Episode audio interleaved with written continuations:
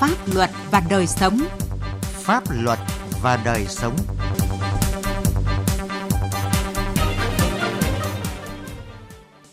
Kính chào quý vị và các bạn. Thưa quý vị và các bạn, chương trình Pháp luật và đời sống hôm nay xin chuyển đến quý vị và các bạn những nội dung chính sau đây. Cần truy cứu trách nhiệm của người tham mưu ban hành văn bản không phù hợp, khiếu kiện phức tạp, trách nhiệm của chính quyền các cấp và cán bộ công chức. Tại sao khiếu kiện đất đai lại kéo dài?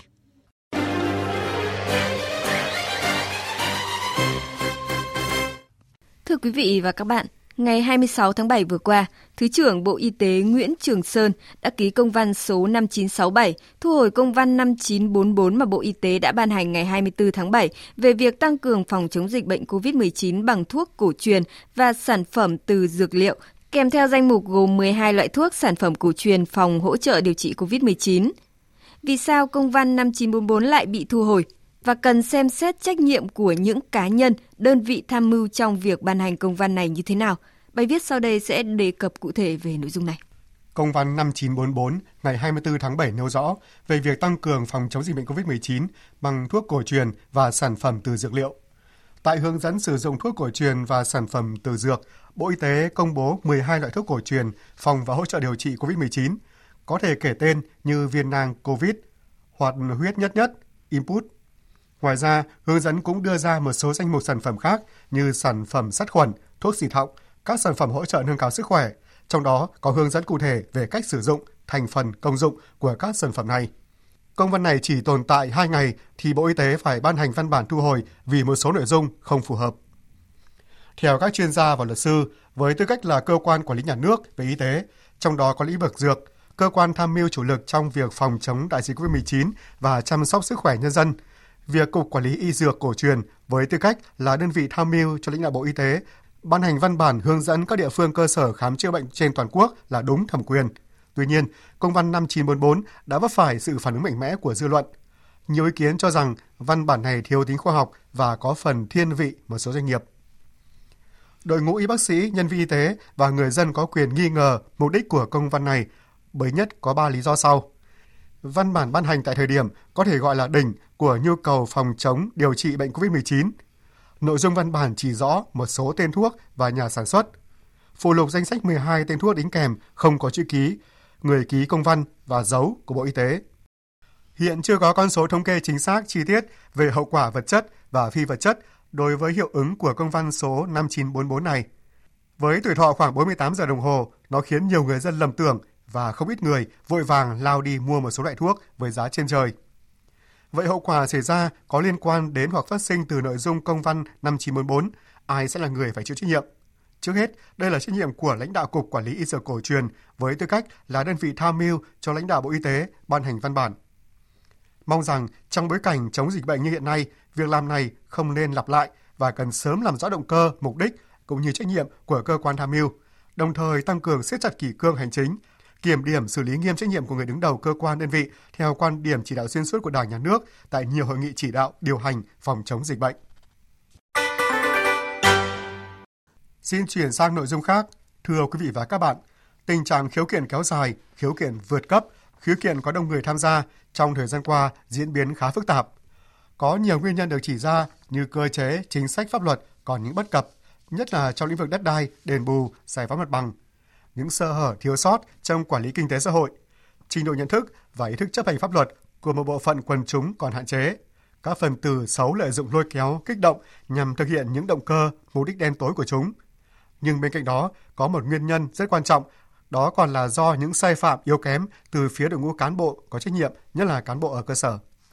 Những mâu thuẫn tranh chấp kiện tụng phần lớn đều xuất phát từ cơ sở. Cán bộ ở cơ sở là người nắm rõ nhất, sát nhất với những vấn đề nảy sinh, đồng thời cũng là người phải chịu trách nhiệm giải quyết ban đầu. Tuy nhiên do trình độ năng lực còn hạn chế, do quan liêu hách dịch, cửa quyền, mất dân chủ hoặc tiêu cực nên những mâu thuẫn nhỏ, những phát sinh tranh chấp ban đầu đã không được giải quyết đúng đắn kịp thời, dẫn đến những phức tạp tiếp theo. Người dân đi khiếu kiện không phải là những người chống đối, không phải đối tượng đấu tranh, ngoại trừ những người cố tình vi phạm pháp luật, gây mất an ninh trật tự. Nếu cán bộ thiếu trách nhiệm, không biết lắng nghe những bức xúc, những nguyện vọng chính đáng của người dân, không nắm vững chính sách pháp luật hoặc không tìm hiểu rõ bản chất của những vướng mắc trong quá trình giải quyết để tham mưu cho người có thẩm quyền hoặc trong thẩm quyền của mình. Có biện pháp giải quyết thỏa đáng thì việc khiếu kiện càng trở nên phức tạp và kéo dài. Tại nhiều diễn đàn hội nghị bàn về tiếp dân, giải quyết khiếu nại tố cáo của các cấp các ngành, các vị lãnh đạo Đảng và Nhà nước và chuyên gia đã chỉ rõ. Nguyên nhân của những vụ khiếu kiện phức tạp vừa qua là do phần nhiều cán bộ thực hiện chính sách không đúng, không công bằng, công khai. Khi đã sai, lại chậm nhận lỗi với dân, chậm sửa chữa sai phạm để có thể giải quyết vấn đề ngay từ cơ sở. Nhiều khi cán bộ còn lấn át dân, đẩy cái sai về dân vì sợ trách nhiệm. Có cán bộ cơ sở làm sai, báo cáo lên cũng sai, khiến cho công tác chỉ đạo xử lý vụ việc lại càng sai, vụ việc càng phức tạp. Những ý kiến thẳng thắn đó phản ánh đúng thực trạng trong việc giải quyết các vụ việc liên quan đến khiếu kiện của cán bộ ở cơ sở. Điều này càng thêm khẳng định ý nghĩa cán bộ là cái gốc của mọi công việc. Nếu đội ngũ cán bộ có cái nhìn và có cách tiếp cận đúng đắn đối với các vụ việc khiếu kiện của dân, có ý thức làm tròn trách nhiệm của mình, cùng với việc chỉ đạo kiểm tra chấn chỉnh kịp thời để giải quyết một cách nhanh chóng, dứt điểm, công khai, công bằng, khách quan các vụ việc thì tình trạng khiếu kiện phức tạp mới được ngăn chặn, đẩy lùi, bảo đảm sự ổn định và công bằng xã hội.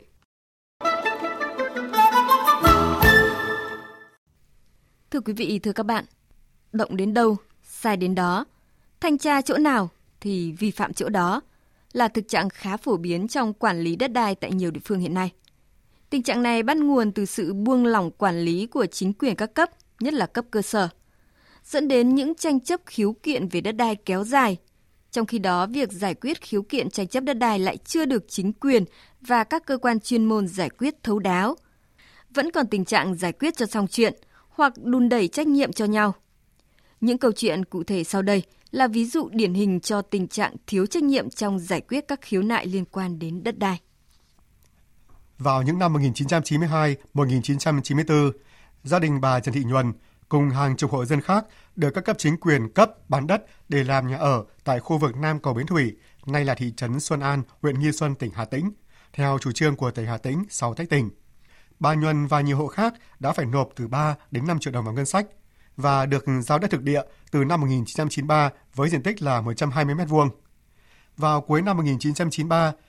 bà Nhuần và một số hộ đã làm móng xây nhà thì bị ban dân tỉnh Hà Tĩnh ra quyết định đình chỉ với những lý do không hợp lý như vi phạm chỉ dưới hành lang đường bộ không phù hợp quy hoạch. Sau nhiều năm khiếu nại, chẳng những không được giải quyết mà chính quyền lại tự ý giao đất của bà cùng với một số lô của các hộ đã được cấp mua hợp pháp cho một số doanh nghiệp sử dụng. Bà Trần Thị Nhuần trình bày.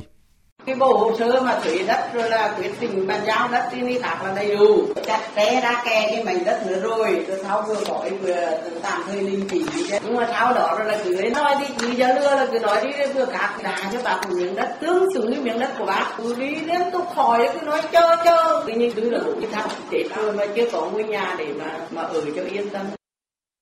Khi trao đổi với phóng viên Đài tiếng nói Việt Nam, ông Hồ Huy Thành, Giám đốc Sở Tài nguyên và Môi trường tỉnh Hà Tĩnh cho biết, Vụ việc này kéo dài đã nhiều năm do cấp chính quyền làm sai. Bây giờ phải tập trung giải quyết, đảm bảo quyền lợi cho người dân, chứ không thể để kéo dài như thế. Tỉnh có cái quy hoạch khu vực mà đằng phía Nam cầu Bến Thủy ấy, để mà cấp đất cho cán bộ công nhân viên chức mà cái diện mà ở nghề tỉnh mà quay về Hà Tĩnh làm việc ấy, à, đã có cái quy hoạch mà được tỉnh duyệt trên cơ sở đó thì địa phương họ tổ chức à, cấp đất tuy nhiên sau này là liên quan đến ờ, quy hoạch ừ, đường một rồi quy hoạch ừ, ờ, thị trấn Xuân An nữa, thì tỉnh ờ, có cái đình chỉ. Từ đó đến nay thì cái vấn đề đó cũng được giải quyết. Liên quan đến việc này thì bây giờ là quan điểm của ngành thì cái việc này là cần phải giải quyết quyền lợi dân. Khi người ta là đã nộp tiền sử dụng đất, thì theo cái chính sách ừ, đất đai thì không phải bồi thường bằng đất hoặc là cho tiếp tục sử dụng hoặc cũng phải bồi thường bằng tiền gì đó. À, tóm lại là nhà nước phải chịu trách nhiệm cái việc này vì cái này là dân không có lỗi. Nói là vậy nhưng đến nay gia đình bà Nhuần và nhiều hộ khác vẫn chưa được tỉnh Hà Tĩnh giải quyết cấp đất bù ở nơi khác với giá trị tương đương để họ làm nhà ở, ổn định cuộc sống. Và đơn thư khiếu nại gửi đến các cơ quan chức năng từ tỉnh đến trung ương và các cơ quan báo chí ngày càng dày thêm. Khác với trường hợp của bà Trần Thị Nhuần ở Nghi Xuân, Hà Tĩnh, Từ năm 2003 đến nay, một số hộ dân ở xã Phú Cát, huyện Quốc Oai, thành phố Hà Nội liên tục khiếu nại đến các cấp các ngành về việc ban dân xã Phú Cát và ban dân huyện Quốc Oai đã thu hồi đất nông nghiệp để phục vụ dự án tái định cư Hòa Phú không đúng pháp luật, thiếu công khai minh bạch. Nhưng đến nay, các cấp chính quyền vẫn chưa giải quyết được. Theo những người dân ở đây, đất nông nghiệp của họ bị chính quyền xã, huyện thu hồi, giải phóng mặt bằng, không nằm trong diện tích thu hồi theo quyết định số 1977 ngày 4 tháng 9 năm 2003 của Ban dân tỉnh Hà Tây cũ. Khi thu hồi giải phóng mặt bằng cũng không thực hiện đúng các trình tự quy định về thu hồi, bồi thường. Bà Nguyễn Thị Huệ ở thôn 2 và ông Nguyễn Văn Đạo ở thôn 3, xã Phú Cát nêu rõ. Một số dân người ta phát hiện ra là ở Phú Cát chúng tôi là không phải vào cái khu tái định cư, khu gì chỉ có ờ, Hoa Thạch và ảnh Phú Mạn đây thôi, còn Phú Cát là không có. Thế cho nên đến ngày này chúng tôi mới có rằng là chúng tôi biết là các ảnh làm sai đối với chúng tôi thôi. 2003 này chúng tôi thấy xã Phú Cát không có tổ chức giờ là họp dân mà chỉ mời bà con đến tuyên bố là ba thôn ở đây là thôn 1, thôn 2, thôn 7 là đã vào quy hoạch tái định cư Hòa Phú thì yêu cầu bà con đến nhận tiền 7 đến 8 triệu đồng một một sao. Bà con chúng tôi không nhận được một cái văn bản nào đối đối khi thu hồi cái tái định cư Hòa Phú này. Một điều đáng nói là sau khi thu hồi đất nông nghiệp của dân từ năm 2003 đến nay mà huyện Quốc Oai và thành phố Hà Nội vẫn để đất bỏ hoang. Trong khi nhiều hộ dân không có đất sản xuất, đi cầu cứu khắp nơi thì không ai giải quyết. Theo Ngô Văn Tuyên, Chủ tịch Ban dân xã Phú Cát, huyện Quốc Oai,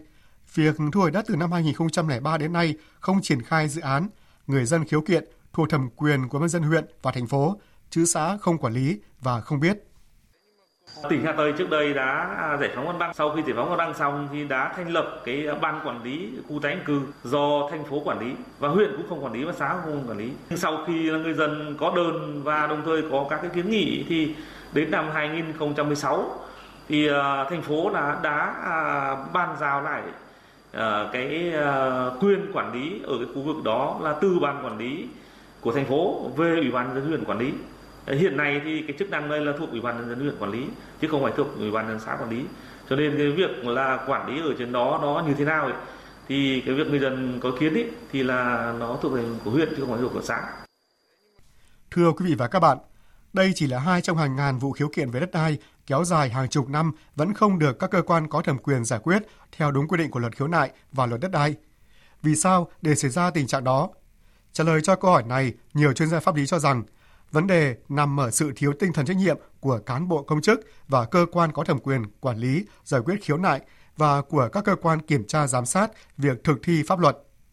Luật sư Nguyễn Quang Tâm, đoàn luật sư Hà Nội thẳng thắn chỉ rõ.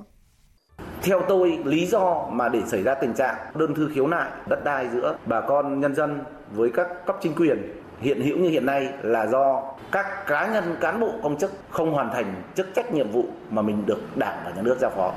Khi giải quyết đơn thư khiếu nại đất đai ngoài lãnh cả vô cả của cán bộ công chức còn tình trạng nể nang rồi thì là ngại va chạm của cán bộ công chức. Rõ ràng, khiếu kiện tranh chấp đất đai kéo dài có nguyên nhân do lỗi từ những người cơ quan có trách nhiệm. Điều này không những gây thiệt hại nhiều mặt cho cả người dân lẫn nhà nước, mà còn là mất lòng tin của dân vào Đảng và nhà nước. Đây là điều đáng suy ngẫm và cần có giải pháp nâng cao trách nhiệm của cán bộ công chức, nhất là người đứng đầu trong quản lý, giải quyết các tranh chấp, khiếu kiện về đất đai. Thưa quý vị, đến đây thời lượng dành cho chương trình Pháp luật và đời sống đã hết. Chương trình hôm nay do biên tập viên Sĩ Lý biên soạn và thực hiện. Cảm ơn quý vị và các bạn đã chú ý theo dõi.